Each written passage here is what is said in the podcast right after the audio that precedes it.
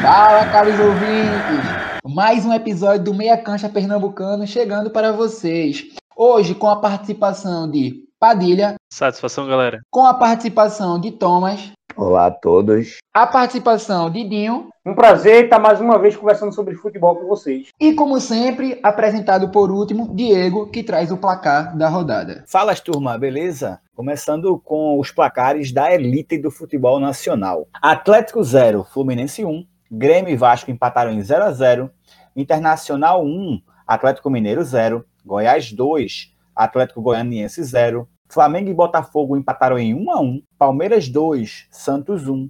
Bragantino 1, Curitiba 2. Ceará 2, Bahia 0. Esporte 0, São Paulo 1. Corinthians e Fortaleza fecham a rodada quarta-feira, às 21h30. Então, galera, o quadro Manequeiroz hoje deve ter dado uma morgada, porque o comentarista é torcedor do esporte e ele vem ainda numa ideia de só comentar sobre o jogo Esporte Ceará.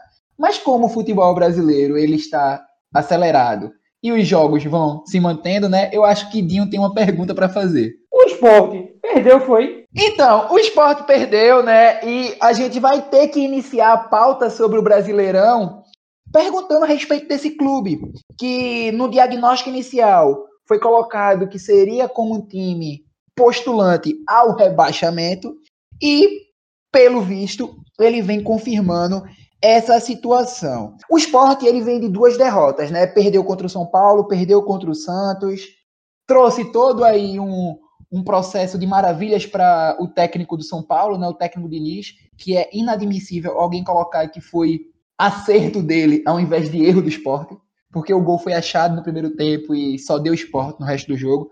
Mas aí eu queria fazer essa pergunta para você, meu amigo Thomas. Por que demitiram o Daniel Paulista? Será que não era bom continuar com ele, não? Olha, infelizmente, eu não sei o que exatamente se passa na cabeça da direção do esporte. Daniel Paulista, ele não deveria nem ter vindo. É um ídolo dentro de campo. É um jogador que marcou sua, sua história no clube. Mas como técnico, ele ainda estava verde para pegar uma barca desse tamanho, como é o Sport Recife. A gente sabe, o elenco é limitado, sim. O time, jogadores individualmente falando, são fracos, sim. Aí o que o torcedor esperar, esperaria de um técnico que viesse comandar um elenco desse? Mudanças, novidades. Mas Daniel era aquele técnico que demorava para substituir, que substituía errado, que insistia num esquema tático definido padrão, aquele 4-3-3 que não tinha mobilidade, o esporte não tem ponta para jogar no 4-3-3. Ele não fazia uma variação tática, não jogava, não tentava um terceiro zagueiro, um quarto homem de meio de campo, e ele caiu com as suas convicções. Então, infelizmente, Daniel Paulista ele caiu no seu próprio erro. Vamos esperar para ver o que, é que vai acontecer com o Jair Ventura, né? Jair Ventura vem aí um técnico que não trabalha desde que saiu do Corinthians no final de 2018 teve seu ano sabático, vem para o esporte. A gente sabe que fez um ótimo trabalho no Botafogo. Ele jogava no Botafogo no esquema que eu gosto muito, 4-2-3-1. Mas vamos ver o que, que vai ser no esporte, né? Toda boa sorte aí para Jair Ventura. É, Ô, Padilha. Posso interromper? Vou interromper, Almeida. Almeida, é, tu, disseste, tu disseste que o jogo só deu esporte. Aí eu tenho uma pergunta a tu. Qual é a marca da tua televisão? Eu vou dar continuidade ao nosso programa, porque ele é um programa sério e a gente tem um, um dos participantes que ele gosta de viver nas piadas. Eu vou chamar Pipico para bater um pênalti para ver se resolve essa situação.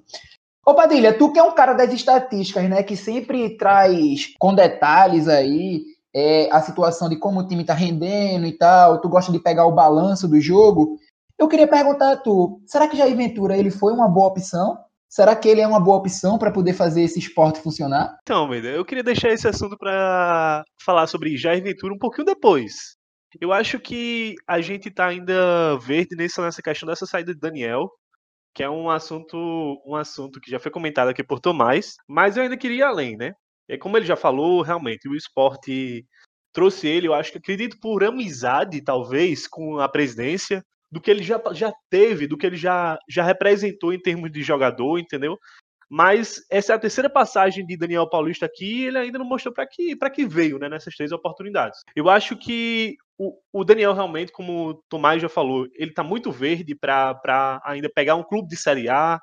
Ele ainda é um jogador que não. Ele ainda é um treinador, desculpe, que ainda não agrega o suficiente para pegar uma missão dessa que era quase impossível, né?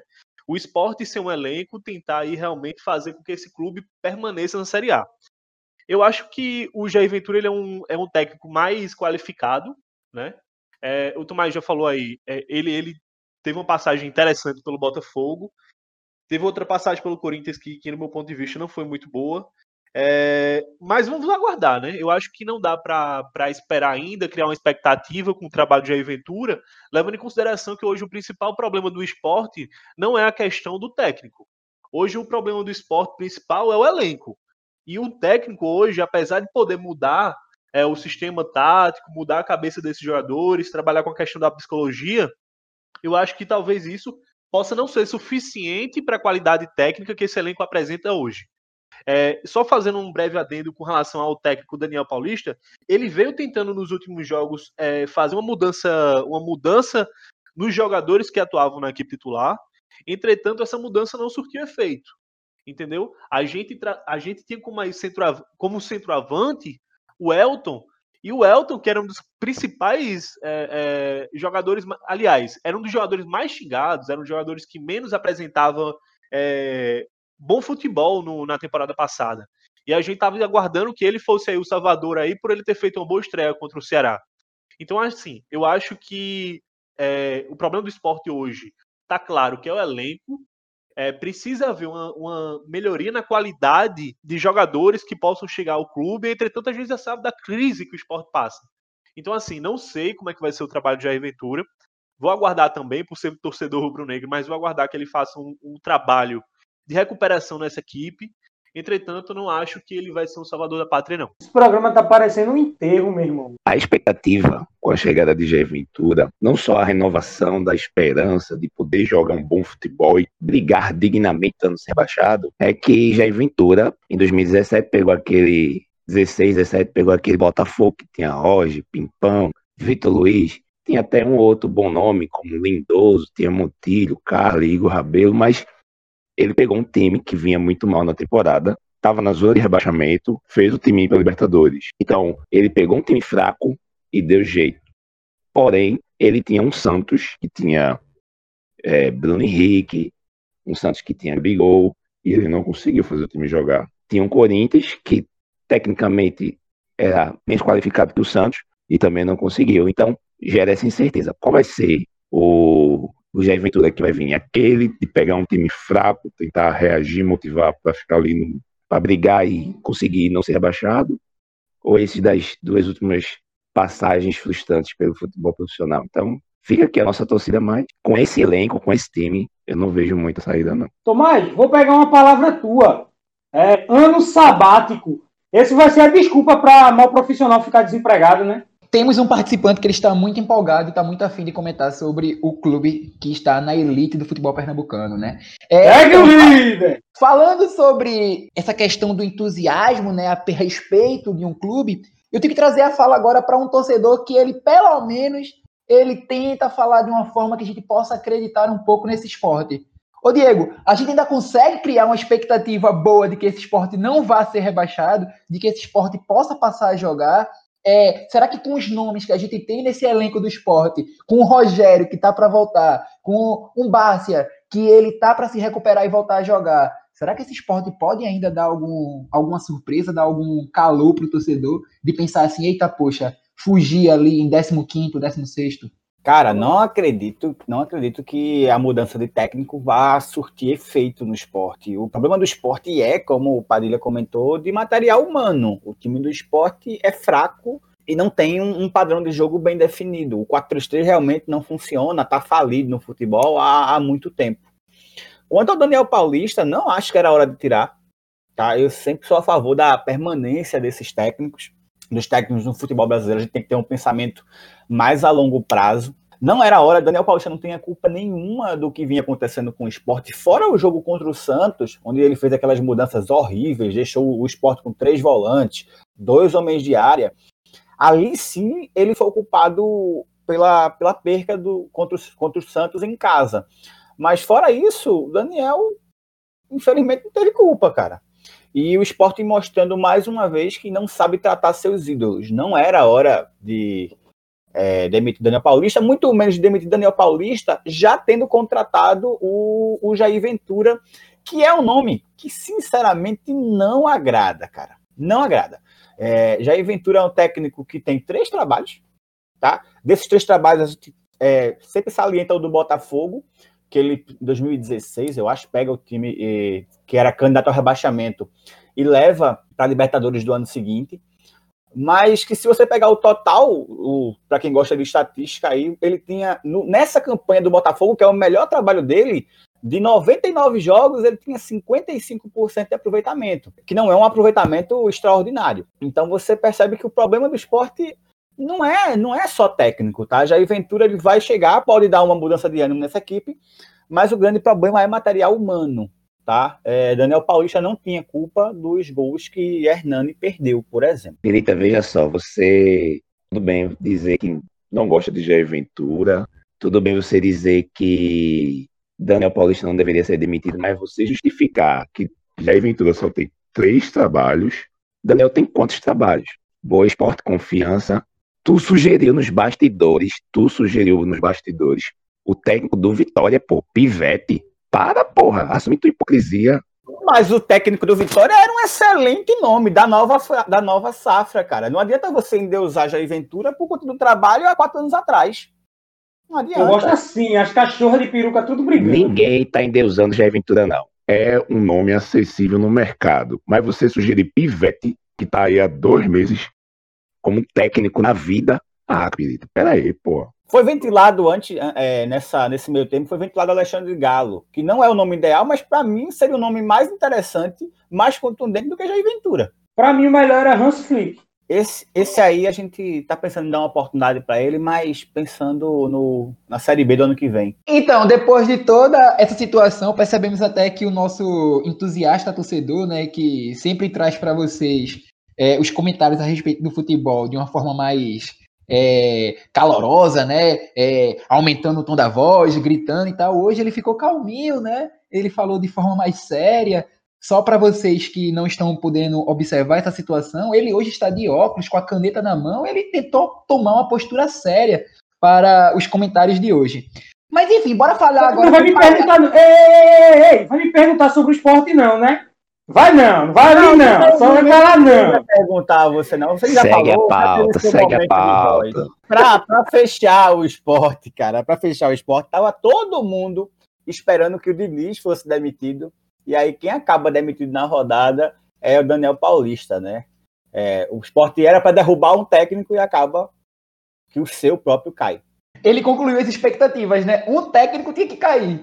É, então, Saindo desse esporte, continuando no Nordeste, indo para um clássico que se repetiu no ano, é, eu queria perguntar para Dinho, porque assim, ele tem um jogador lá no Ceará que ele fica muito feliz quando o cara entra em campo, que é o famoso Clebão, né? Clebão, acho que ele virou o terror do baiano, né? O baiano deve dormir e sonhar com Kleber fazendo gol. Como é que tá sendo para esse Bahia aí, hein? Tendo um elenco que, se a gente analisar nome a nome, são peças que são melhores do que as peças do Ceará, por nome, não é? Mas vem de mais uma derrota para esse Ceará e mais uma vez com gol de Kleber. É, esse caso de Bahia e Ceará tá muito ligado quando você é guri.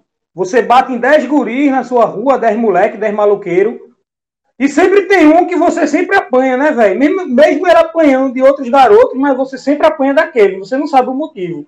É o caso do Bahia com o Ceará, né? Bahia vem com um bicho papão dentro do Nordeste e sempre quando pega o Ceará, apanha. É, se você olhar o histórico dos dois clubes, é um, é um histórico parelho, são dois times assim que ninguém tem uma grande vantagem, mas esse ano o Ceará despontou para bater no Bahia, né? É, bateu no Fortaleza, apoiou, apoiou uma vez no, no Cearense e depois bateu no Fortaleza, mas contra o Bahia foi só pancada, cara. Parece que não encaixa o time do Bahia contra o time do Ceará.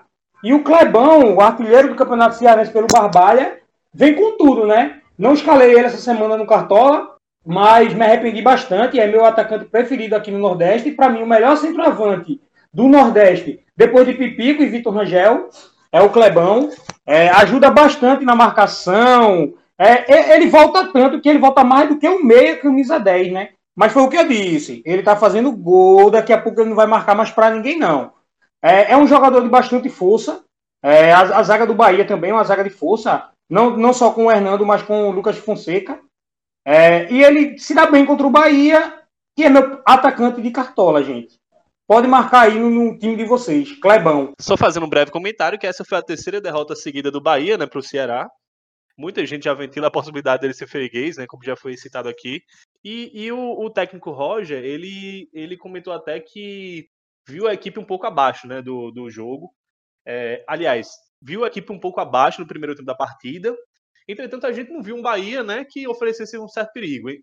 As estatísticas mostram que o Bahia chutou um pouco mais, mas assim, é, a estrutura como o Bahia jogou, o sistema como o Bahia jogou, ele realmente ainda não conseguiu é, demonstrar efeito com relação à equipe do, do, do, do Ceará. E surtiu em mais uma derrota do Bahia, né? Agora, levando em consideração, né, hoje os torcedores estão fazendo pressão gigantesca para cima do Bahia. É, o Bahia que vinha ali quarto colocado, perde mais uma partida. Agora, dessa vez, para o Lanterna Ceará. E aí, vamos aguardar para ver como é que vai ser o desempenho desses times nordestinos na Série A. O pai do Bahia tá on. E outra, quando vocês forem escutar conselhos de cartola, não escutem de um cara que faz 19 pontos por rodada. Por favor. Então, gente, saindo um pouco do futebol nordestino, continuando no futebol brasileiro e se pegando um voo para os outros clubes que fazem parte desse Brasileirão, bora falar um pouco sobre esse jogo que foi Atlético Mineiro e Internacional. É, a gente teve aí um duelo de dois argentinos, dois argentinos de características bem distintas, né? Um que tem toda uma idolatria ao sistema futebolístico de Bielsa e o outro não é que segue umas características mais conservadoras de um futebol mais pragmático. 1 a 0 para o Internacional. Esse jogo condiz com o que se apresenta os dois times? Será que a gente poderia esperar uma vitória do Atlético Mineiro em cima desse Internacional ou foi um resultado favorável? Cara, depois, depois de, de Esporte e São Paulo, com certeza esse foi o jogo mais interessante da rodada. Os dois candidatos ao título até então, que são Inter e Atlético Mineiro, se enfrentaram em um jogo onde o Inter, jogando em casa, com esse esquema mais conservador do Couder, conseguiu fazer um gol no início. O Atlético Mineiro foi para cima, cara, atacou muito no segundo tempo, mas parou na boa marcação do Internacional. Uma partidaça de dois caras que vem é, sendo é, espinha dorsal nesse time do Inter, que é o Saravia tá? Que é um monstro, cara. É um monstro na lateral. E outra boa partida com direito a gol do Thiago Galhardo, tá? Então, assim, o Inter dorme na ponta e o Atlético Mineiro pega sua segunda derrota e pode aí sair do G4 a depender do fechamento da rodada. Outro jogo que deu um, calorzinho também nesse domingo, tirando o jogo de São Paulo Esporte, que para mim foi o jogo mais agradável do fim de semana, a gente teve aí um jogo de Botafogo e Flamengo, na qual teve um, um gol muito bem elaborado, né, por parte do atacante do, do Botafogo, que saiu do banco para poder dar aquele lindo voleio e marcar o gol. E depois a gente teve o velho, a velha situação de times que jogam contra o Flamengo e Corinthians, né? Sempre tem um pênalti no final e um gol sai e a derrota não vem. Odinho, e aí, tu como entusiasta desse Botafogo, feliz com o resultado ou será que dava para esperar uma vitória nesse jogo? Cara, depois do jogo contra o Atlético Mineiro, eu fiquei com um empate na boca com sabor de derrota. Você bem frisou, o Pedro Raul saiu do banco, fez um golaço de voleio. É, o Botafogo tem histórico assim de jogadores fazendo golaços, né? É Garrincha, é Túlio Maravilha, é Dodô, tem esse histórico, Pimpão. Nós sempre, temos sorte com, com grandes jogadores fazendo grandes gols no time do Botafogo, né? É, o Pedro Raul, no começo do ano, ele foi titular. Ele ficou doente agora antes do Campeonato Brasileiro, então ele perdeu a vaga. E o garoto que entrou no lugar dele, o Ibabimovic, entrou muito bem. Então, é, é, em situações de jogo, os dois jogam juntos. Em, em outros jogos, como o Paulo Atuori estuda muito bem o jogo, ele só entra com um dos dois. E nesse caso foi com o Babimovic e o Pedro Raul ficou no banco. É, o Flamengo, novamente, não conseguiu jogar. Domenech já está ameaçado. O pessoal lá no Flamengo é imediatista. Vai, vai contra o que Diego diz. Deixa o menino trabalhar, deixa o menino trabalhar. Eu queria 38 rodadas de Daniel Paulista na Série A. Mas não deu, né? Só 5. É, vamos voltar para o jogo do Flamengo. O Botafogo fez um grande jogo, novamente como fez com o Atlético, porém teve um diferencial. Contra o Atlético, o Botafogo conseguia encaixar os contra-ataques. Contra o Flamengo, ele teve bastante dificuldade. O Flamengo perdeu o Rodrigo Caio durante o jogo, então o Botafogo continuou jogando e jogando bem. É, o, Fla, o técnico Domenech mudou a formação, entrou com o Gabigol aberto pela direita, algo que ele já mostrou que não rende. É, entrou com Pedro Rocha pelo lado esquerdo, mais aberto pelo lado esquerdo, e entrou com o Bruno Henrique de centroavante. É, não critico o, entrada, é, o Bruno Henrique de centroavante, mas o Gabigol jogando aberto pela direita, ele não rende. E ele já mostrou isso, né? Até porque ele só rendeu nos dois últimos anos de carreira. Então, jogando mais próximo do gol. É, no, é, novamente, o Botafogo é, faz um grande jogo, não sai com a vitória, mas é, coloca uma perspectiva de melhor campeonato para o Botafogo. Como o Vilela falou no, no podcast anterior, o Botafogo era candidato a cair. Então, é fazendo esse campeonato, é jogando fechadinho, saindo nos contra-ataques contra para tentar conquistar ponto. O importante é pontuar. O Sport fez dois jogos em casa e não pontuou nada. O bicho se empolga falando do Botafogo, pô. Ó, Botafogo, Botafogo, campeão desde 1910. Então, gente, depois de toda essa fala aí sobre Botafogo e Flamengo, tendo o nosso participante aqui se empolgando para falar do Botafogo, imagina quando o Solomon Kalu começar a jogar, ele vai endoidar. A gente vai sair né, desse Brasileirão da Série A, vai sair da elite do futebol brasileiro, como um dos loucos participantes aqui gosta de enfatizar. A gente vai agora para a Série B. Claro, ainda faltam muitos times para serem falados sobre essa Série A. Mas, gente, calma. O Brasileirão ele vai dar uma pausa nessa semana, né? A gente vai viver ainda várias rodadas, então vai trazer muito sobre a movimentação desses times. Mas aí, bora para a Série B? Bora falar sobre o Timbu? A gente tem que respeitar, né, a grande quantidade de ouvintes que participa do nosso podcast. A gente tem uma quantidade muito grande de alvirrubros, né, que participam dessa situação, que ouvem nosso meia cancha pernambucana. Ô Tomás, por que esse Timbu segue sem vitória, hein? Até quando a gente vai comentar isso aqui? Com certeza, com Gilson Kleina, eu acredito que o Timbuzinho vai conseguir uma mudança de rumo. Eu acho, né? Ele já entrou diferente. É o mesmo esquema tático, né? 4-3-3, mas uma postura diferente. Jogando com a Belmonte ali na, na esquerda. Salatiel, a torcida do Náutico, acho que já tá cansada, né? Queria nem mais escutar esse nome. Tá até vendendo o passe do coitado de graça. Mas Jean Carlos pesando novamente a favor do Náutico. Joga muito, melhor meia disparado do futebol pernambucano atuando. Então, eu acho que é só dar um tempo para Gilson Kleina e ele vai arrumar umas vitórias, vai conseguir fazer esse Náutico balar. Pode até não subir de divisão, mas com certeza não é um time para cair. Ô Diego, eu em off, né, tava comentando contigo sobre o jogo do Náutico, né, onde a gente viu um Náutico que até merecia sair com a vitória. É, mas a gente teve uma crítica muito grande ao posicionamento do Jean Carlos. Esse cara, ele é de fato o motorzinho desse time, é ele que faz esse time funcionar, e quando ele sai dali do meio do campo e acaba caindo para as pontas, por que o desempenho do Náutico cai tanto? Jean Carlos, inclusive, né, ele saiu do jogo direto para o hospital. Ele estava com fortes dores na coluna de tanto carregar esse time do Náutico nas costas. É, nessa formação, nesse, nesse novo 4-3-3 aí que foi implantado para esse jogo, ele jogou um pouquinho mais para a esquerda, né? Saiu do meio, jogou um pouco mais para a esquerda. Acho que ele não rendeu tão bem assim, ficou muito isolado na ponta esquerda, principalmente após as substituições. E principalmente também após a expulsão, cara, num lance infeliz pra caramba do Camutanga, que foi menino, foi menino o Camutanga.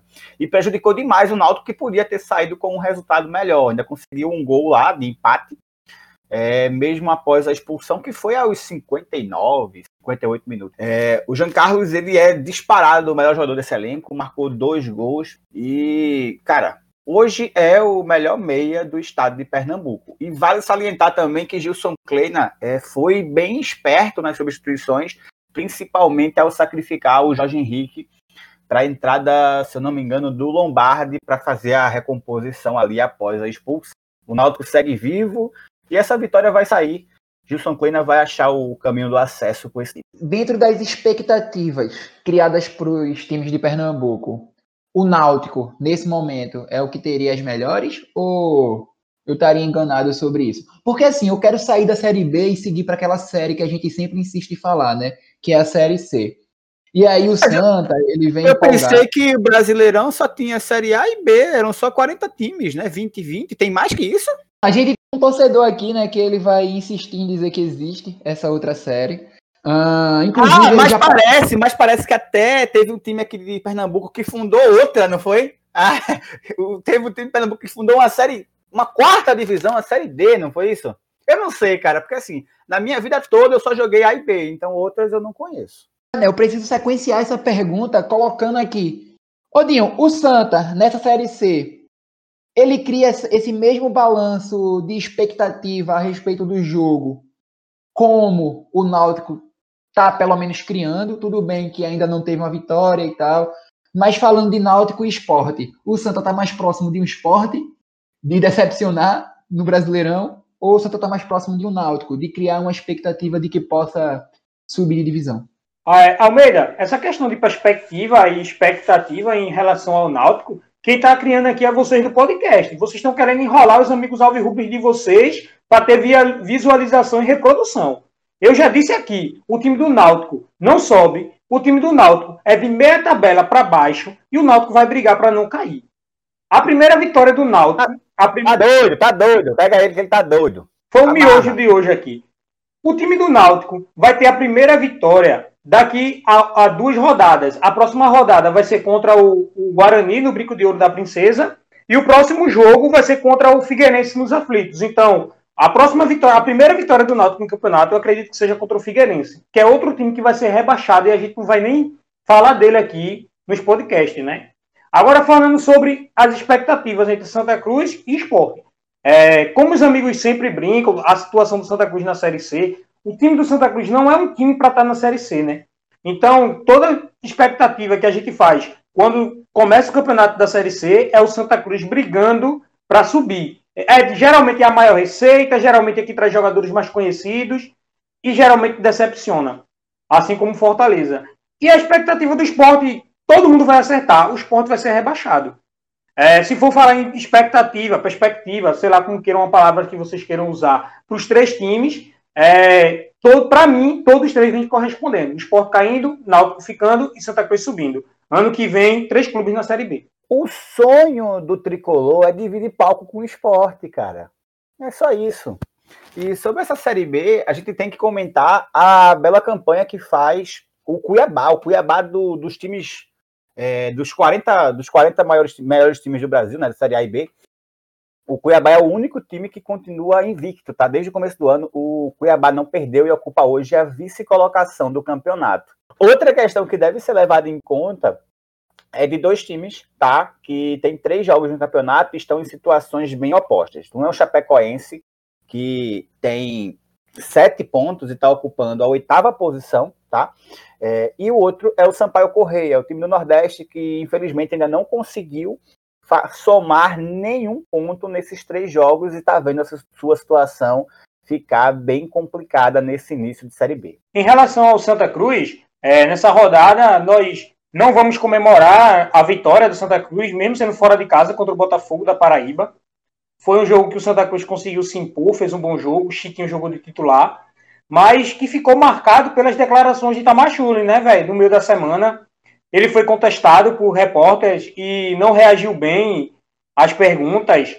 É, perguntaram se ele tinha algum problema com Jeremias e ele usou palavras é, pejorativas em relação a homossexuais no Brasil. Então, a torcida do Santa Cruz pegou muito no pé dele por conta dessas declarações, né?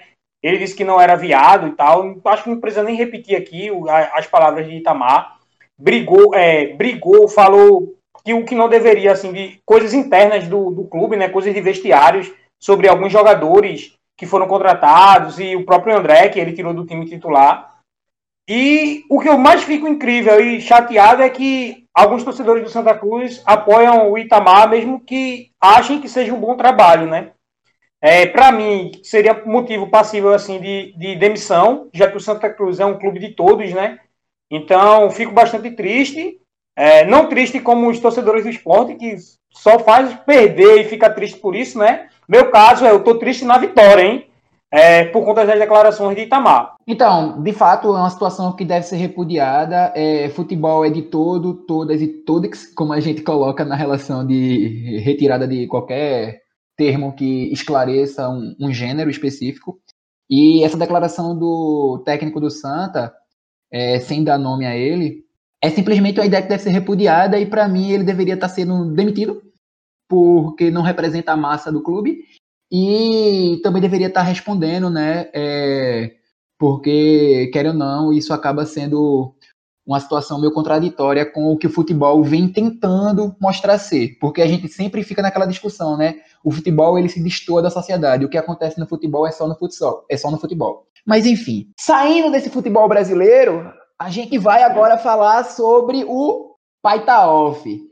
Então, a gente teve no último episódio uma discussão muito gigante a respeito é, de qual time se sairia melhor nessa final da Liga dos Campeões, é, na qual a gente teve um jogo aí entre o Bayern né, e o PSG. Só para lembrar, teve um, um, questionamento aqui a respeito de eu ter utilizado uma piada do Bayern é bom, Bayern é ótimo, enfim, fazer a propaganda da, da Bayern, e a galera desceu o pau em mim porque o Bayern é Leverkusen, e não o de Munique.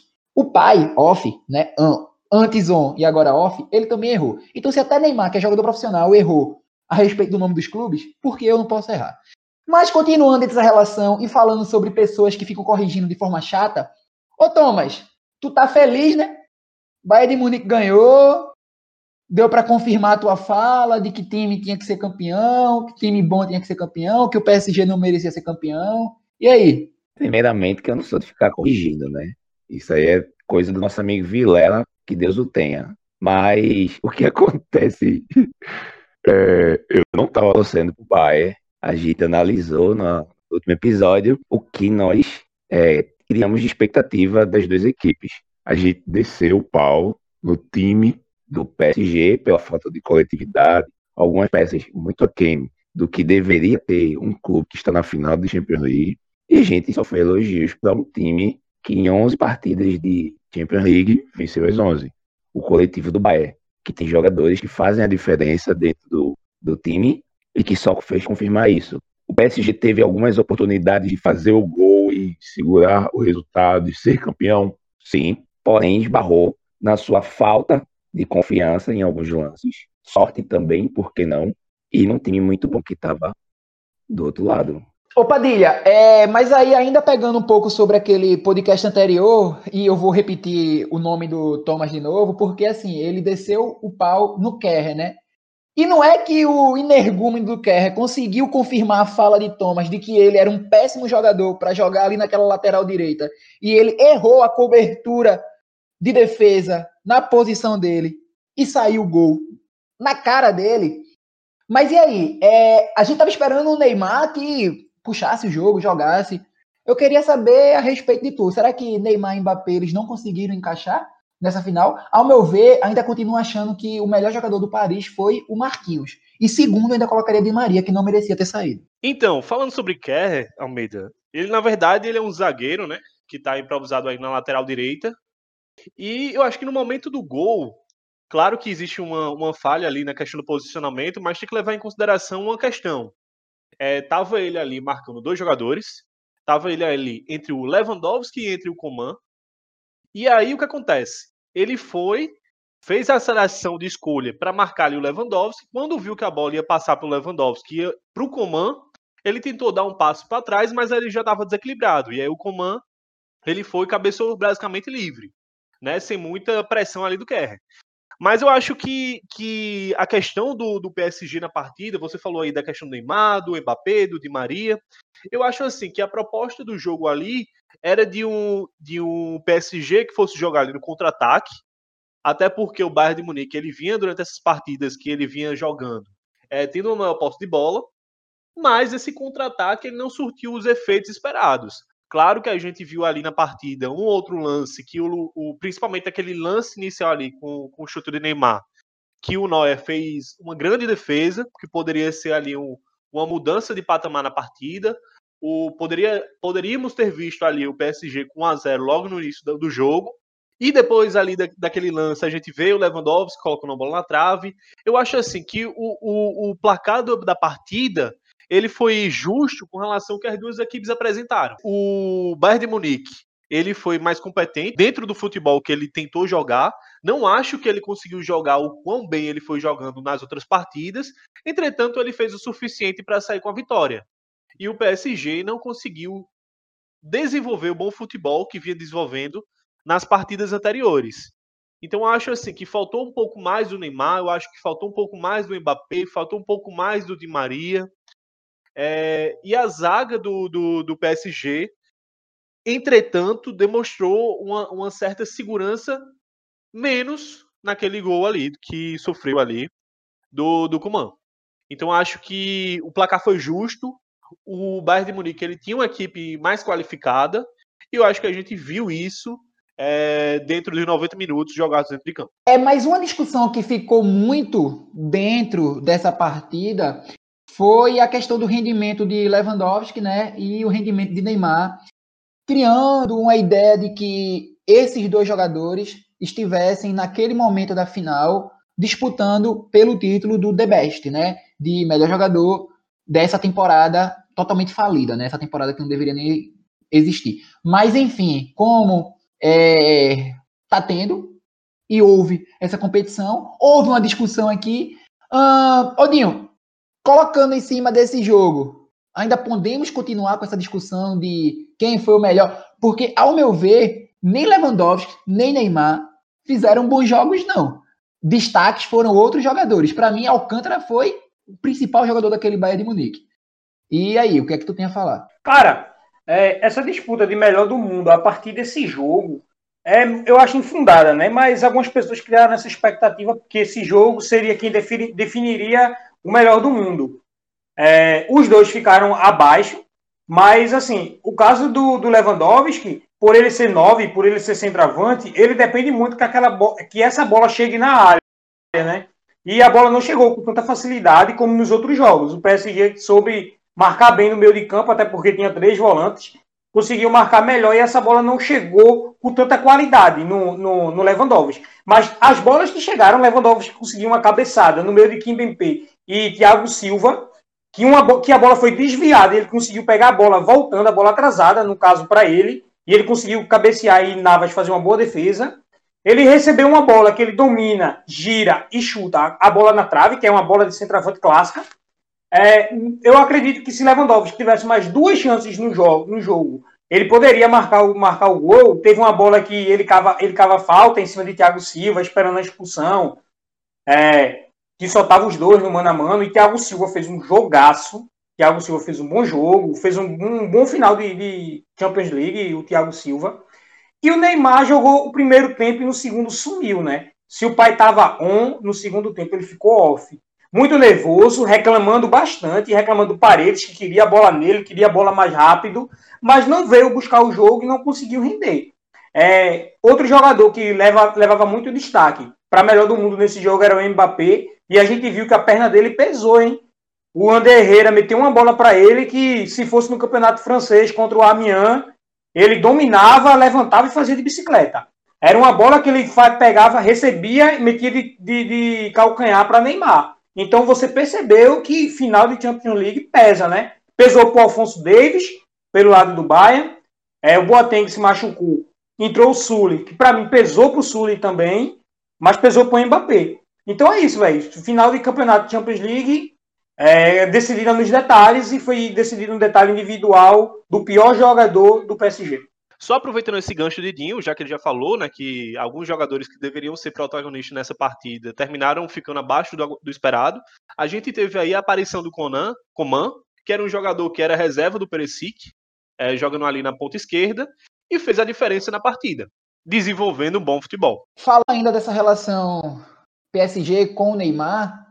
Será que esse jogo foi de fato um motivo para colocar a ideia de que, olha, Neymar não é isso tudo não e Tá vendo? O Bayern de Munique era maior do que ele.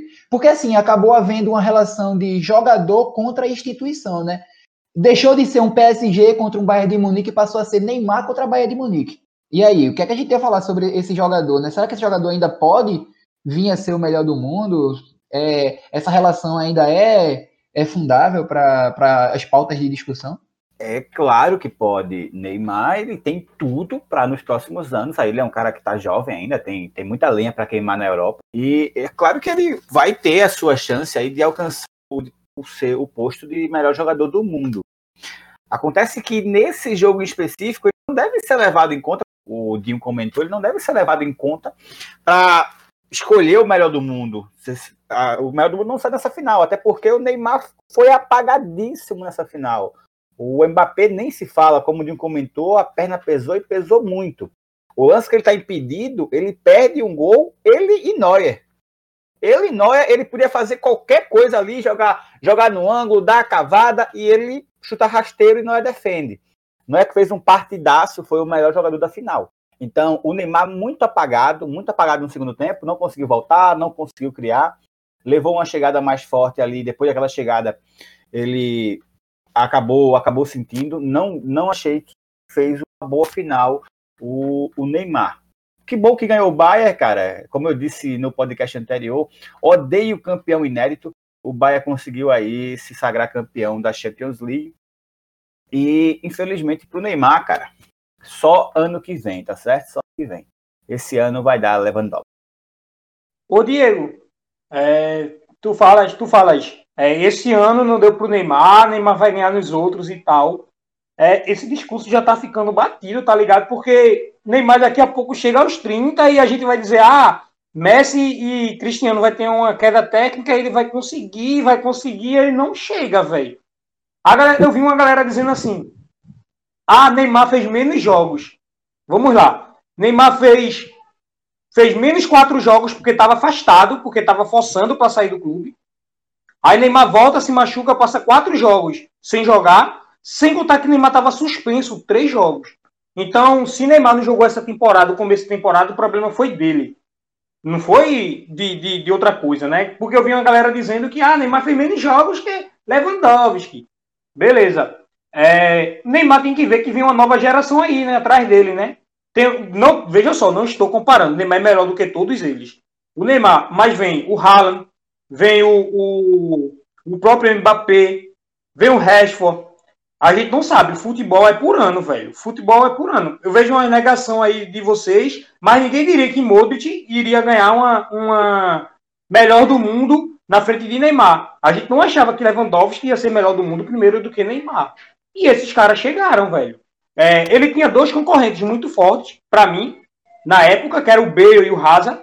E esses daí floparam no Real Madrid. Não Bale flopou no Real Madrid, mas o, o Bale vem muito mal, parece que só quer jogar golfe. Então vamos ver, né, quando é que Neymar realmente vai assumir o protagonismo e ser campeão da Champions League ou ser melhor do mundo, porque por enquanto não tá dando.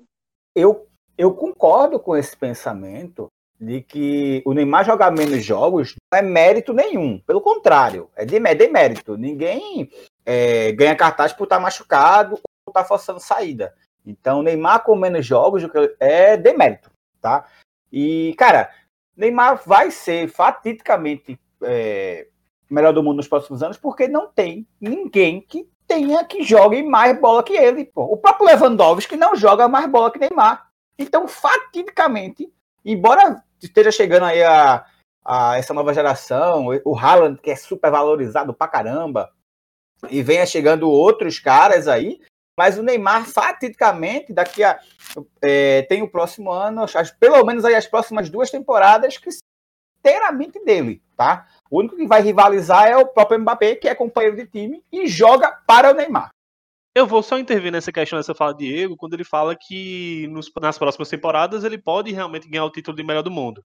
Eu acho que uma coisa que a gente vem é, observando e fica bem claro é que não só depende do futebol do jogador para que ele ganhe esse título de melhor do mundo. Eu acho que o futuro do Neymar ainda é incerto, se ele vai se manter no PSG por muito tempo, se o PSG, se o PSG vai é, continuar demonstrando bom futebol que demonstrou nessa temporada. E eu acho que tudo isso vai depender para a gente realmente observar se o Neymar ele tem condições de ser o melhor do mundo. Eu acho que é inegável a questão da técnica. Hoje o Neymar está acima de muitos desses citados aí por Dinho.